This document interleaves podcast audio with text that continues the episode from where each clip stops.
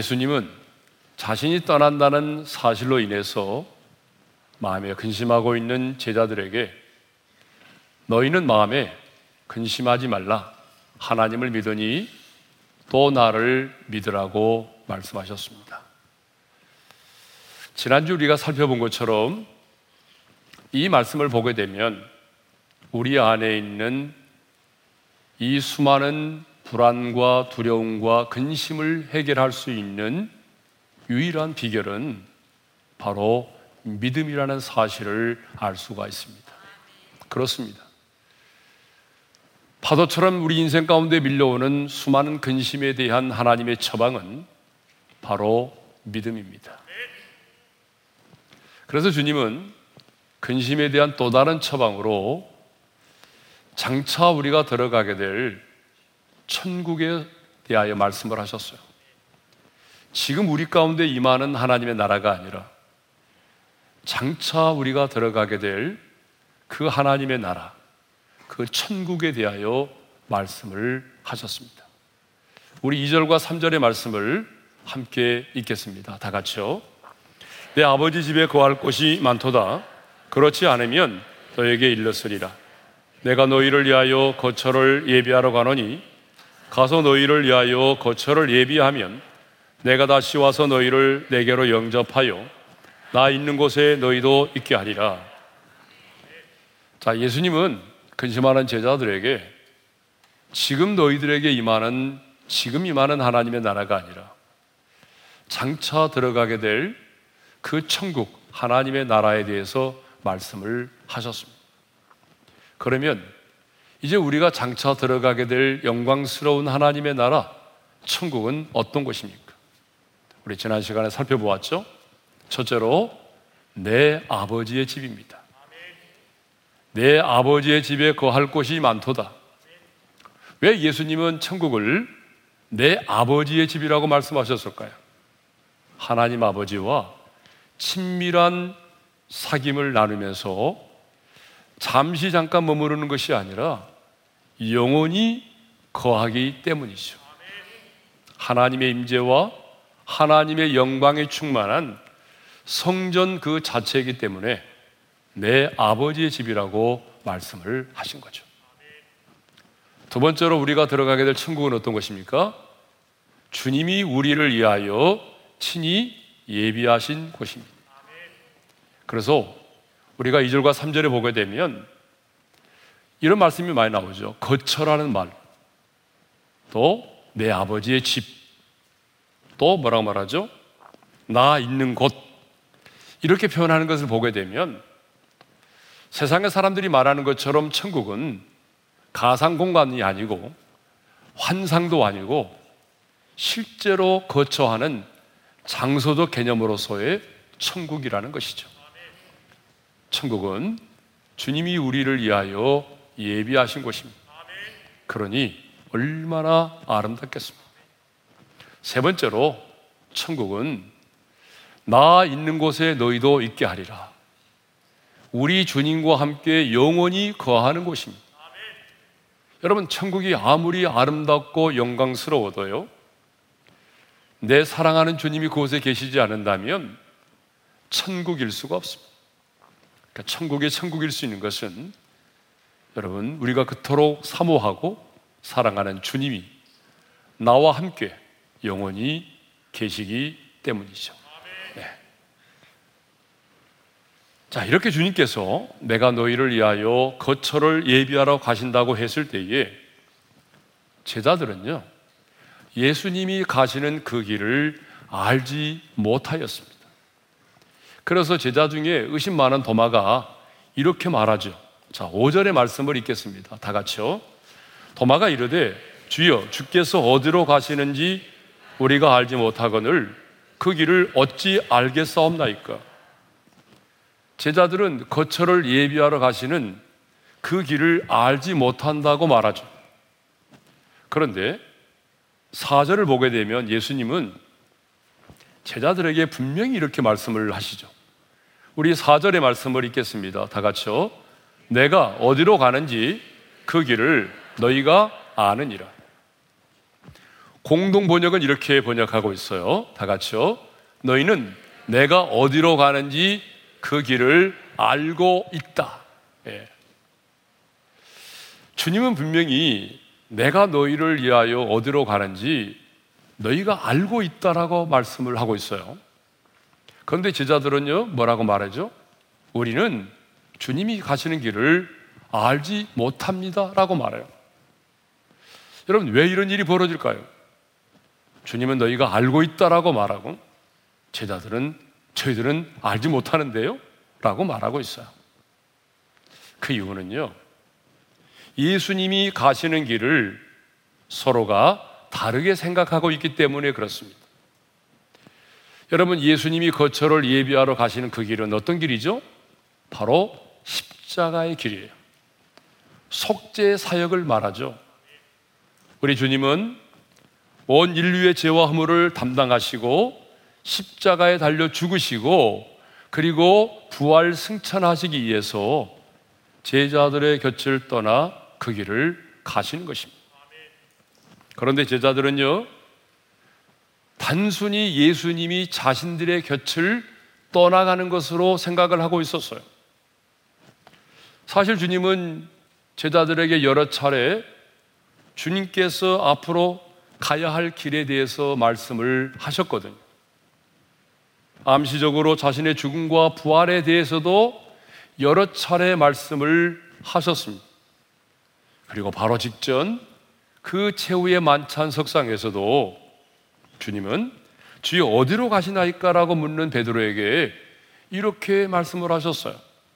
내가 가는 곳에 네가 지금은 따라올 수 없으나 후에는 따라오리라.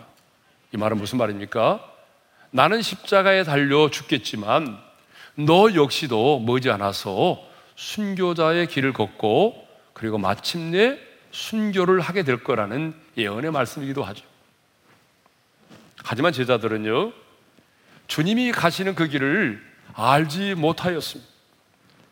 아니, 3년이 넘는 세월을 따라다녔고, 그리고 가르침을 받아왔지만, 주님이 여러 차례 주님이 가시는 길에 대해서 말씀하셨지만, 제자들은요, 그 길을 알지 못하였습니다. 그러면, 왜 제자들은 알지 못했을까요?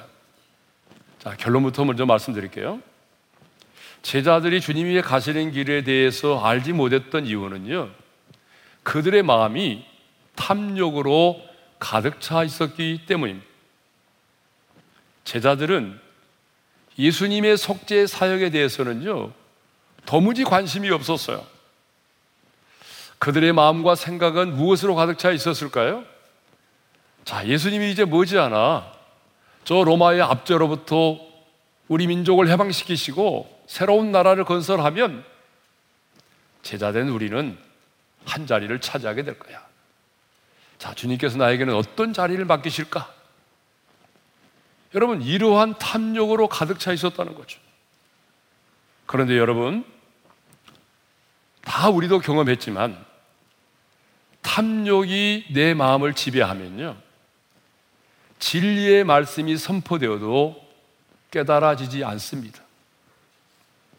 아무리 진리의 말씀을 들어도 내 마음이 탐욕으로 가득 차 있으면 그 진리의 말씀이 깨달아지지 않는다는 거예요. 탐욕은 우리의 영의 눈을 어둡게 만들어요. 탐욕은 우리의 분별력을 떨어뜨려요. 여러분, 발람 선지자를 아시죠? 구약에 나오는 발람 선지자. 발람 선지자는요, 이 모압의 왕 발락이 신하를 보내서 많은 복채를 그 신하들 편에 보냈어요.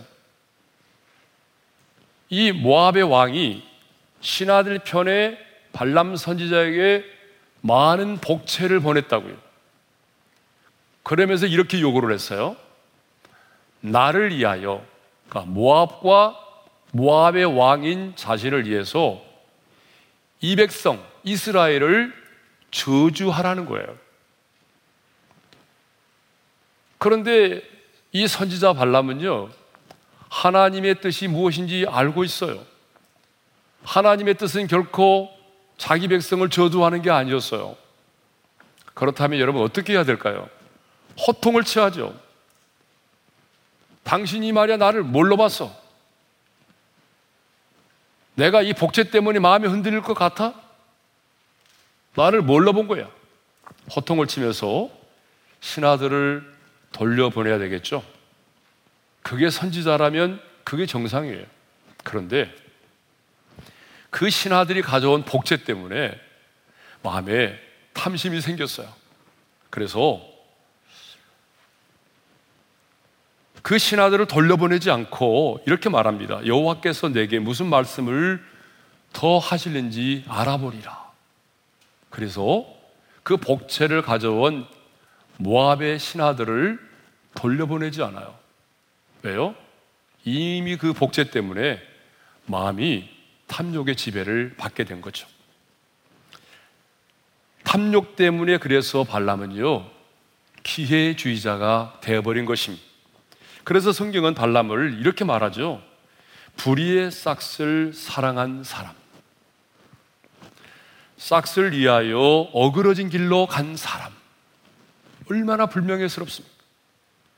결국 그는 선지자임에도 불구하고 탐욕 때문에 자기의 이익을 추구하다가 망한 사람이 되고 말았어. 여러분, 이렇게 탐욕은요, 우리의 영적인 눈을 어둡게 만들어요. 그리고 분별력을 떨어뜨립니다. 그래서 사도 바울은 감옥에서 걸로세 교회 교인들에게 편지하면서 이렇게 말하죠. 뭐라고 말했어요? 탐심은 우상 숭배니라 이렇게 말했어요. 우리 한번 따라서 해볼까요? 탐심은 우상 숭배니라. 그런데 여러분 많은 사람들은요, 아 이것은 나와 상관이 없어 이렇게 생각하죠. 아니요 여러분.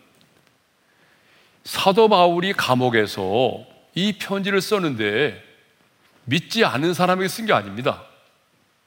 골로새 교회 교인들에게 이 편지를 썼어요. 믿는 신자들에게 이 편지를 썼단 말이에요. 그러니까 여러분 탐심은 우상숭배라고 하는 이 말은요. 믿지 않는 사람들에게 하시는 말씀이 아니에요. 오늘 교회 안에서 신앙생활을 하고 있는 저와 여러분에게 하신 말씀이에요. 그러니까 오늘 목사, 장로, 권사, 안수집사, 뭐 서리집사 할 것 없이 신앙생활을 하고 있는 사람들에게 주신 말씀이에요. 탐심은 우상숭배라는 거예요. 여러분, 왜 믿는 자들에게 탐심은 우상숭배일까요? 하나님이 있어야 될 그 마음의 자리에 탐심이 자리를 잡고 있기 때문에 그렇죠. 탐심이 그 사람의 생각과 감정을 지배하고 있기 때문에 그래요. 그리고 구약의 이스라엘 백성들이 우상숭배로 인해서 멸망을 자초했던 것처럼 오늘 이 시대를 살아가는 하나님의 사람들도 마음의 그 탐심, 그 탐욕의 우상숭배로 인해서 스스로 멸망을 자초하기 때문에 그래요. 여러분, 탐심은요, 무서운 거예요. 그런데 다 우리가 경험하고 있지만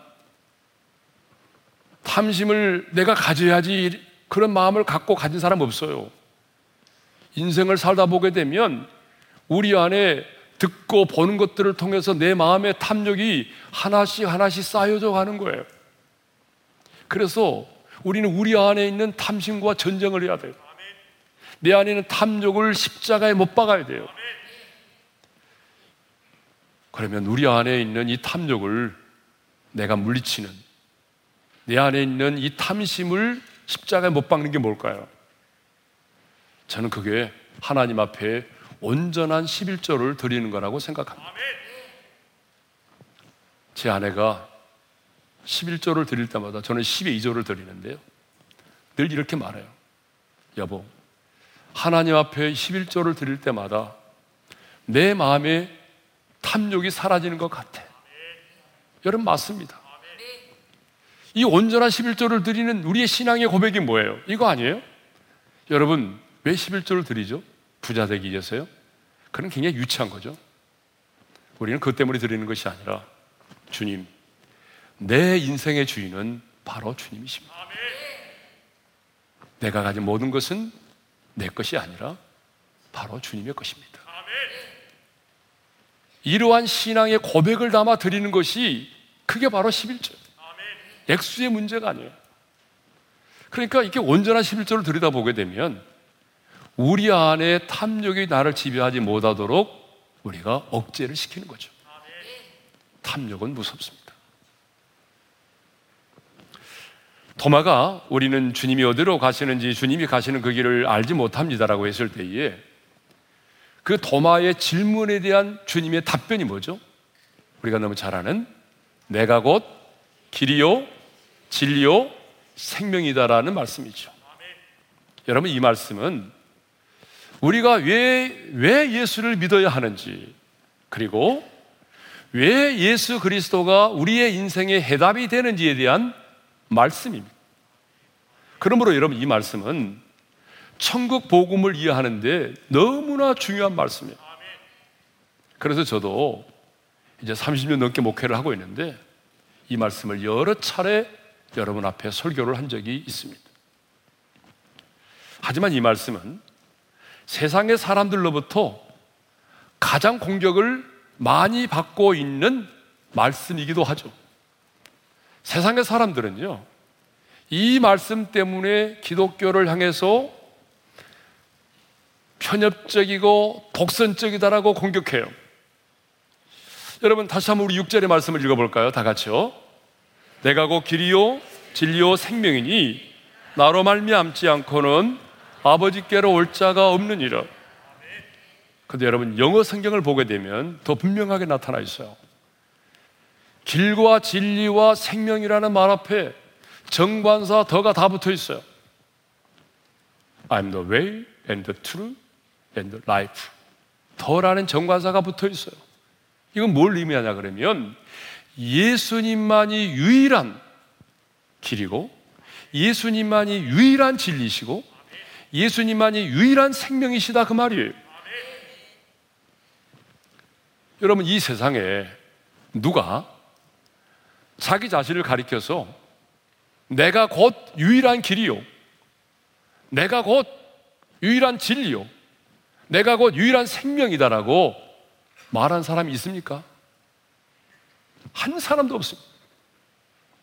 그런데 예수님만이 내가 곧 길이요, 진리요, 생명이라고 말씀을 하셨습니다. 그러면 이제 예수님께서 우리에게 말씀하신 내가 곧 길이요, 진리요, 생명이라는 말씀을 좀 더 구체적으로 살펴보도록 하겠습니다. 첫째로 예수님만이 길이십니다. 여러분, 인생은 길이죠. 그래서 사람들은 인생을 나그네의 길로 묘사할 때가 참 많아요. 인생이 마치 고향을 떠나서 어디론가 길을 떠난 나그네 여정처럼 보이기 때문에 그렇죠. 그런데 인생을 살다 보게 되면 여러분 막다른 골목에 도달할 때가 있어요. 그래서 그럴 때마다 사람들이 뭐라고 말하죠? 길이 없습니다. 길이 보이지 않아요. 예? 탈출구가 없다라고 말하죠. 이렇게 길이 보이지 않아요. 길이 없어요. 탈출구가 없어요. 라고 말하는 사람들에게 성경은 이렇게 말하죠. 길이 있다라고 말해요. 아니, 예수님은 이렇게 말씀합니다. 내가 곧 길이다. 예수님 자신이 길이다라고 말씀하고 있어요. 예? 여러분, 예수님은요, 여러 개의 길 중에 하나가 아니라 예수님만이 유일한 길이다, 유일한 길이라는 사실입니다. 예수님 외에 다른 길은 없다는 거죠. 예수님만이 하나님 아버지에게로 나아갈 수 있는 유일한 길이십니다. 예수님만이 자신이 친히 예비하신 아버지의 집으로 나아갈 수 있는 유일한 길이십니다. 예수님이 오시기 전까지 범죄한 우리 인간들이 하나님께로 나아갈 수 있는 길은 없었습니다. 수많은 사람들이요, 뭐 자신의 선행과 공로와 열심과 노력을 통해서 하나님께로 나아가고자 했지만 나아갈 수가 없었습니다. 그런데 2000년 전 하나님의 아들 예수 그리스도가 인간의 몸을 입고 이 땅에 오셔서 십자가에 달려 죽으시고 부활하심으로 말미암아 하나님의 보호자 앞으로 나아갈 수 있는 새로운 살 길을 우리 가운데 열어 주셨습니다. 히브리서 10장 20절의 말씀을 읽겠습니다. 다 같이요. 그 길은 우리를 위하여 휘장 가운데로 열어 놓으신 새로운 살 길이요. 휘장은 곧 그의 육체니라. 여러분 타락한 우리 인간은 하나님 앞에 나아갈 수가 없습니다. 그래서 구약을 보게 되면요. 하나님의 임재를 상징하는 언약계가 있는 지성소에는요. 아무나 들어갈 수가 없었어. 그렇죠? 그래서 지성소에는 아무나 들어갈 수 없기 때문에 구약에서 지성소에 들어갔다 그러면 사람 죽어요. 언약계를 만지는 자도 죽어요. 그런데 1년에 딱 한 차례 대제사장만이 정결하게 몸을 씻고 정결한 짐승의 피를 가지고 그리고 휘장을 열고 그 빛이 없는 그 깜깜한 지성소로 들어가서 그 정결한 짐승의 피를 가지고 그 언약궤의 뚜껑 속죄소에 피를 뿌립니다. 왜 그래요? 이스라엘 백성들의 죄를 속죄하기 위해서입니다. 그런데 우리 예수님이 골고다의 언덕 십자가에 달려 죽으실 때에 놀라운 일이 일어났습니다. 어떤 일이 일어나는가 하면 그 지성소로 나아가는 길을 가로막고 있던 높이가 15m나 되고 두께가 10cm나 되는 그 휘장이 찢어졌다는 거죠. 자, 여러분 성경을 읽어보겠습니다. 마태복음 27장 50절과 51절을 읽겠어요. 다 같이요. 예수께서 다시 크게 소리 지르시고 영원히 떠나시니라 위에 성소 휘장이 위로부터 아래까지 찢어져 둘이 되고 청색과 자색과 붉은색 재료와 곡괭권 천으로 만들어져 있던 여러분 30규빗이니까 약 15m 높이에요. 그리고 두께가 10cm나 되는 이 휘장의 천이 어떻게 찢어졌어요? 위로부터 아래로 찢어져 둘이 됐어요. 여러분 이걸 뭘 말하죠? 예수님의 죽으심으로 말미암아 이제 거룩하신 하나님의 보좌 앞으로 나아갈 수 있는 새로운 길이 열렸다는 것입니다. 그래서 예수님은 말씀하시는 거예요. 내가 곧 길이다. 그리고 이어서 말씀하십니다. 나로 말미암지 않고는 아버지께로 올 자가 없느니라.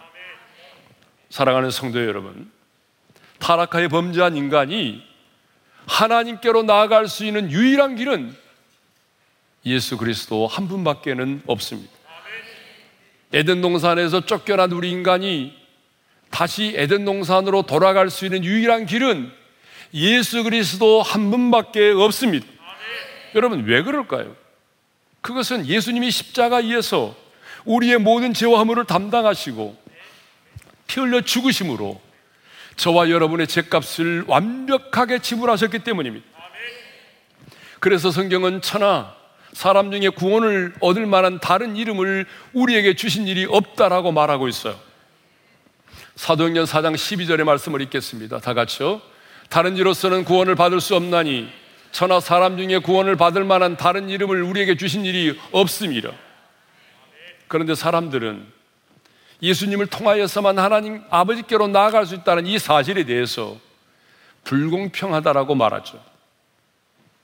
왜 예수님만이 유일한 길이냐는 거예요.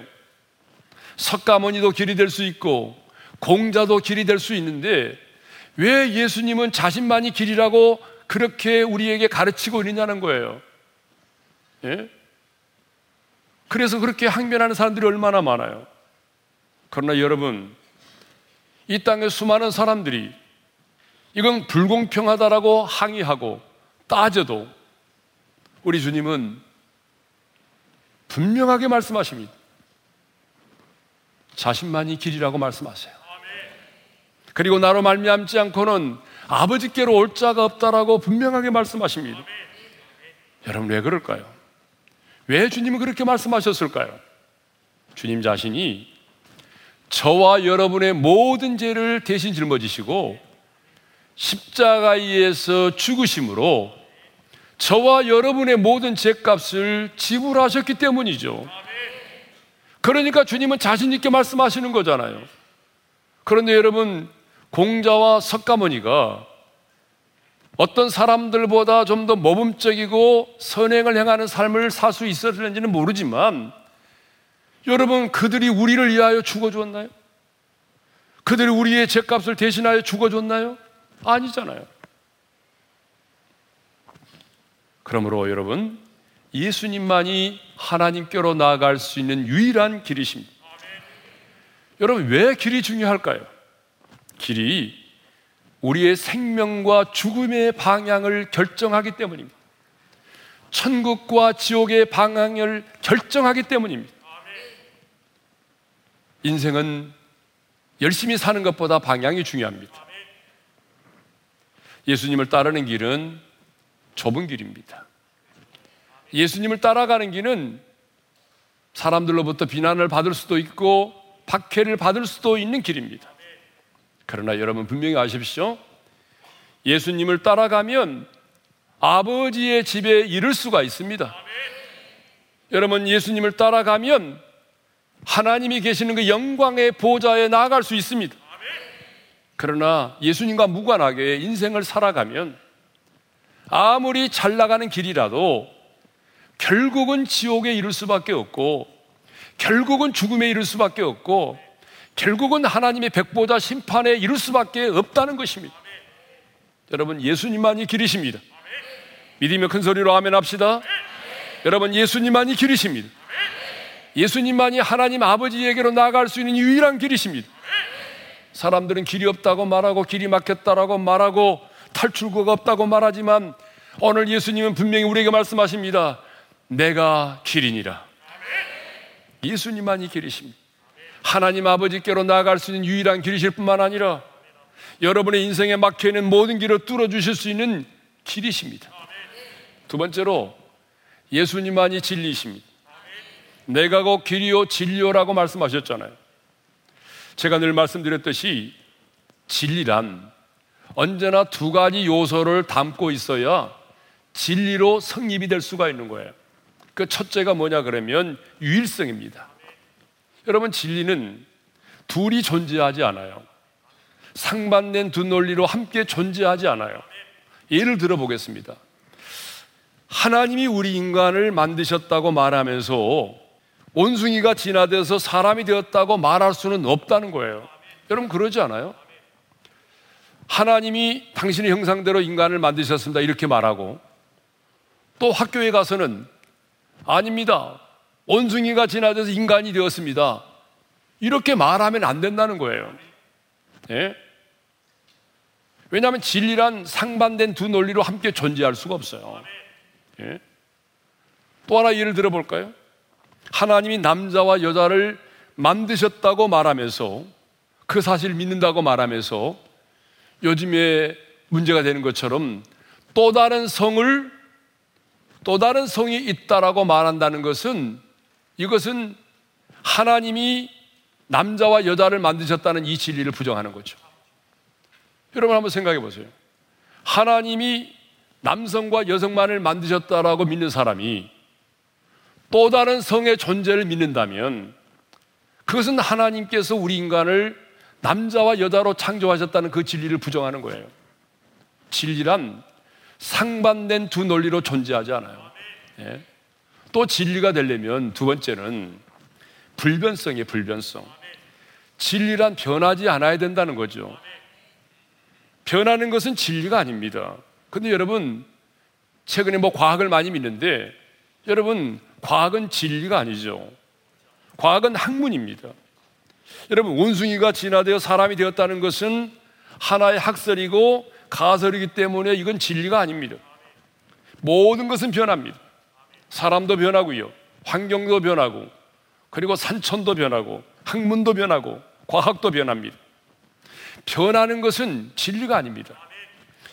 진리는요, 아무리 세월이 바뀌고, 그리고 시간이 흘러도 변하지 않아야 진리인 것입니다. 그런데 예수님은 자신을 가리켜서 뭐라고 말씀하셨나요? 내가 곧 길이요 진리라고 말씀하셨어요. 그러므로 예수님은 변하지 않습니다. 그래서 히브리서 기자가 뭐라고 말했나요? 히브리서 13장 8절에서 이렇게 말씀하고 있죠. 다 같이요. 예수 그리스도는 어제나 오늘이나 영원토록 동일하시니라. 여러분 아멘이지요? 이 세상에 유일하고 변치 않으신 분은 오직 예수 그리스도밖에 없습니다. 또한 예수님의 말씀도 진리입니다. 왜 변하지 않아요? 의인은 믿음으로 말미암아 살리라 주의 이름을 부르는 자는 구원을 얻으리로다. 여러분 이 말씀이 시대에 따라서 변합니까? 아니죠. 예수님의 말씀은 진리기 때문에 변하지 않아요. 뿐만 아니라 진리기 때문에 변하지 않을 뿐만 아니라 반드시 말씀대로 이루어진다는 거죠. 성경은요, 이스라엘 역사책이 아닙니다. 성경은 예언과 약속의 책이에요. 신구약 성경에 보게 되면 얼마나 많은 예언과 약속이 있습니까? 그런데 그 많은 예언과 약속 중에 이루어지지 않는 것이 딱 두 개밖에 없어요. 다 이루어졌어요. 이루어지지 않는 게두 가지가 뭐예요? 예수님이 재림하신다. 그리고 마지막 날에 최후의 심판이 있다. 이 두 가지만 아직 이루어지지 않았어요.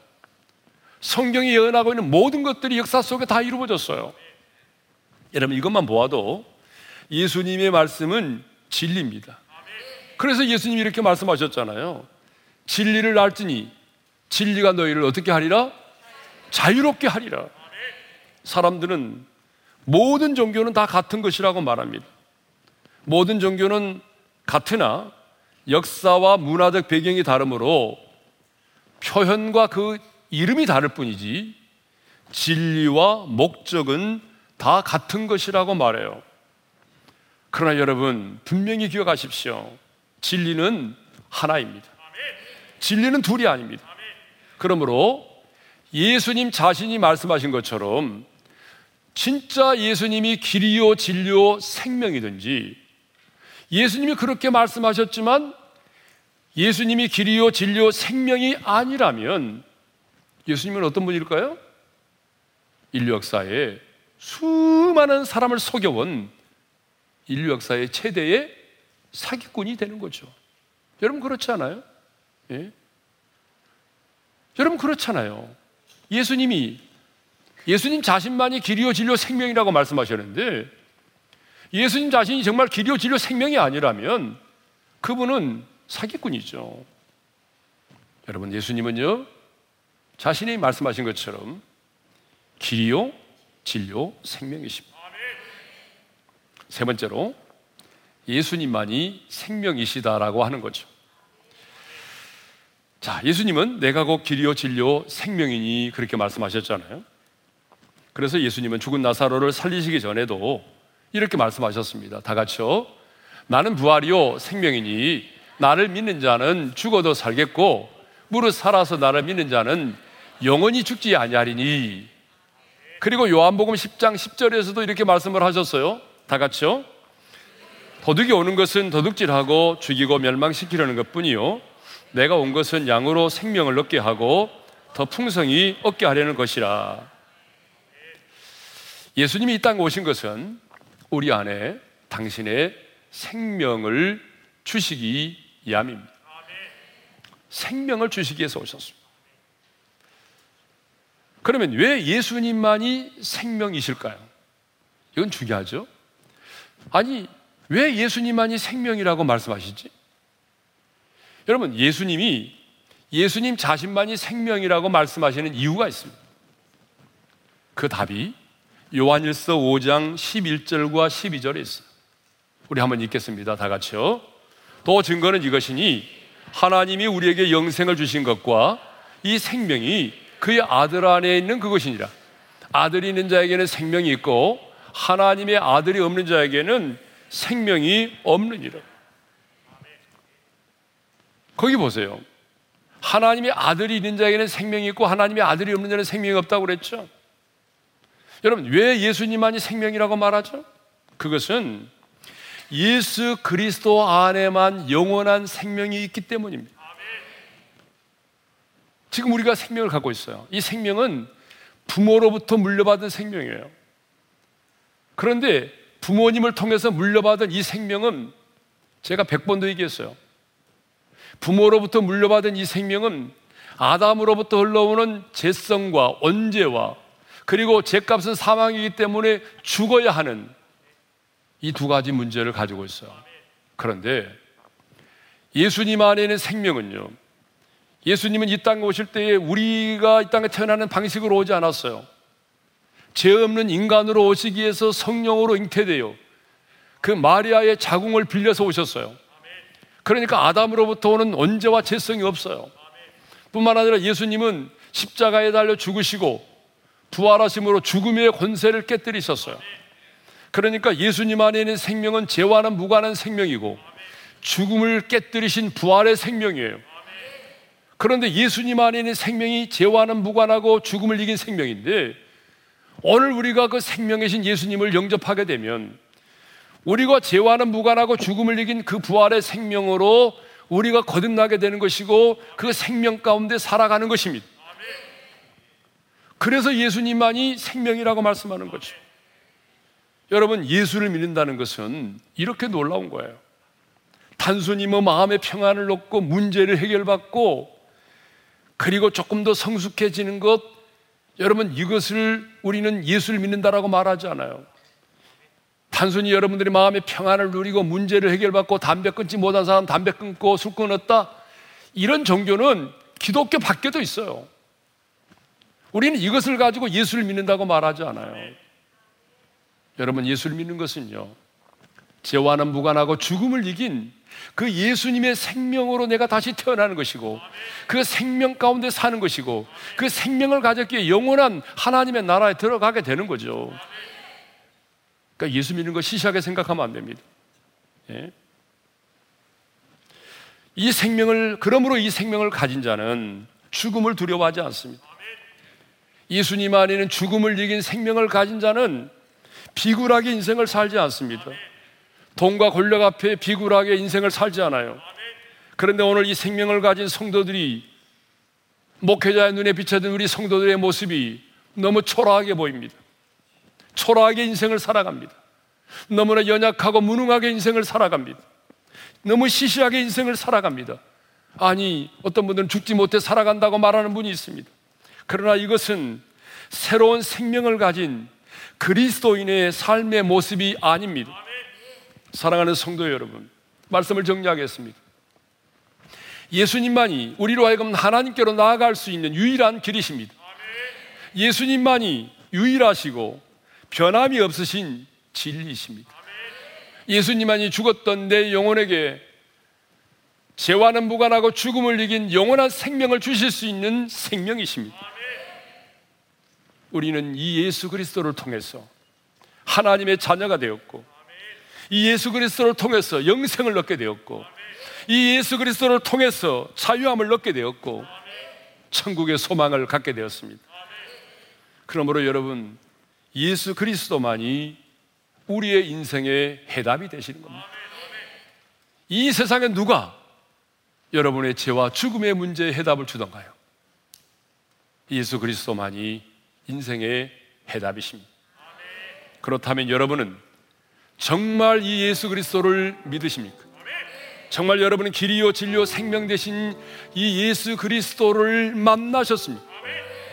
정말 길이요 진리요 생명 되신 예수 그리스도를 만난 자는 아무리 세상의 사람들이 기독교는 독선적이요 편협적이고 그래서 비난하고 조롱할지라도 흔들리지 않습니다.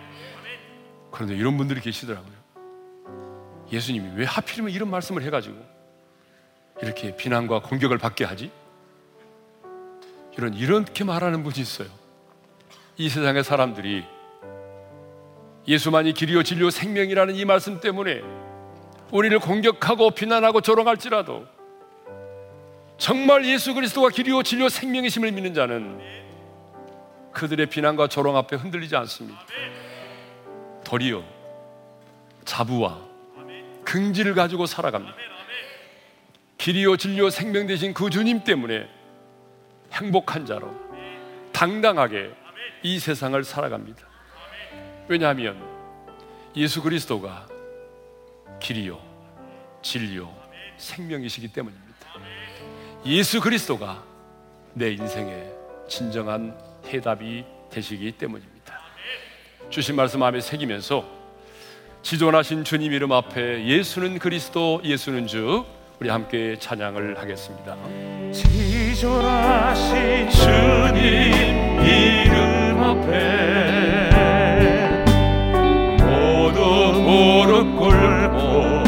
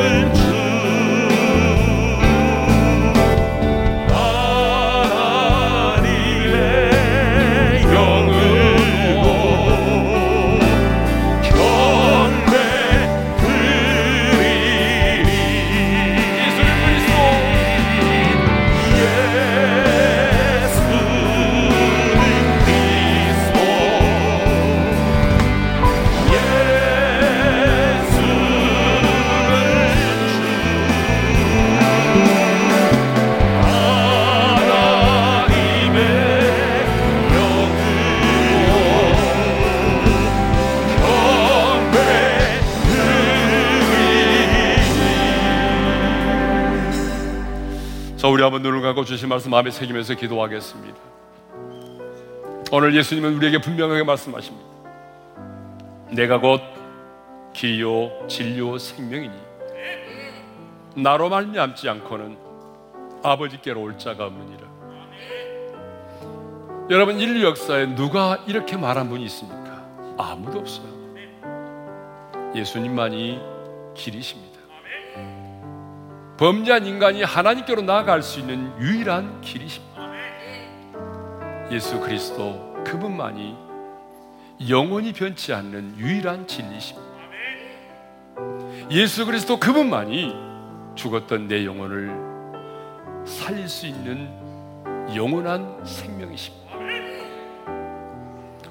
정말 여러분이 예수 그리스도를 만나셨다. 길이요 진리요 생명 되신 예수 그리스도를 정말 만나셨다. 세상의 사람들이 기독교는 그러기 때문에 편협적이고 독선적이라고 공격하고 조롱해도 흔들리지 않아요. 도리어 차부와 긍지를 가지고 행복한 자로 당당하게 살아가는 겁니다. 오늘 이 시간 이렇게 고백했으면 좋겠습니다. 여러분의 입술로 주님, 주님은 나의 길이십니다. 나의 유일한 길이시고, 나의 유일한 진리시고, 나의 유일한 생명이십니다. 여러분의 입술로 신앙을 고백했으면 좋겠어요. 그리고 이어서 내가 그 주님을 믿기 때문에 세상 사람들이 일로 인해서 나를 비난하고 조롱해도 내가 흔들리지 않도록 도와주시고 이 믿음 가지고 당당하게 살아가게 해 주십시오. 주신 말씀 붙들고 우리 주여 한번 외치고 기도할까요? 주여! 할렐루야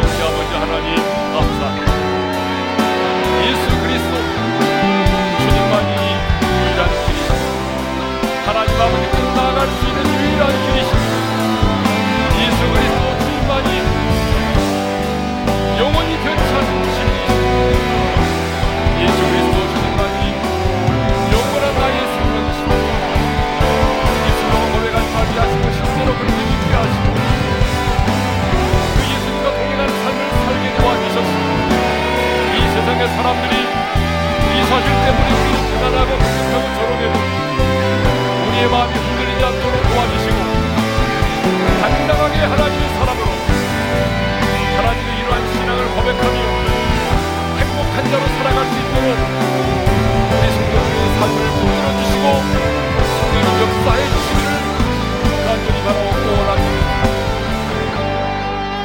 하나님 아버지 예수 그리스도만이 유일한 길이시고 유일한 진리이시며 유일한 생명이심을 믿습니다. 세상의 사람들이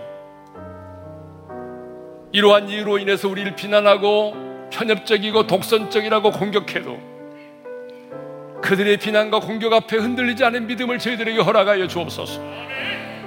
도리어 예수 그리스도가 나의 길이요 진리요 생명 되시기에 내 인생의 모든 해답이 되시기에 자부와 긍지를 가지고 비굴하게 인생을 살지 않고 당당하게 인생을 살아가게 도와주시옵소서. 이제는 길이요 진리요 생명 되신 우리 주 예수 그리스도의 은혜와 하나님 아버지의 영원한 그 사랑하심과 성령님의 감동, 감화, 교통, 인도하심이 예수님만이 길이요 진리요 생명이심을 믿고 그러기에 예수님만이 내 인생의 해답이심을 믿고 주님과 함께 동행하며 당당하게 행복한 자로 살기를 소망하는 모든 성도들 위해 이제로부터 영원토로 함께 하시기를 축원하옵나이다. 아멘.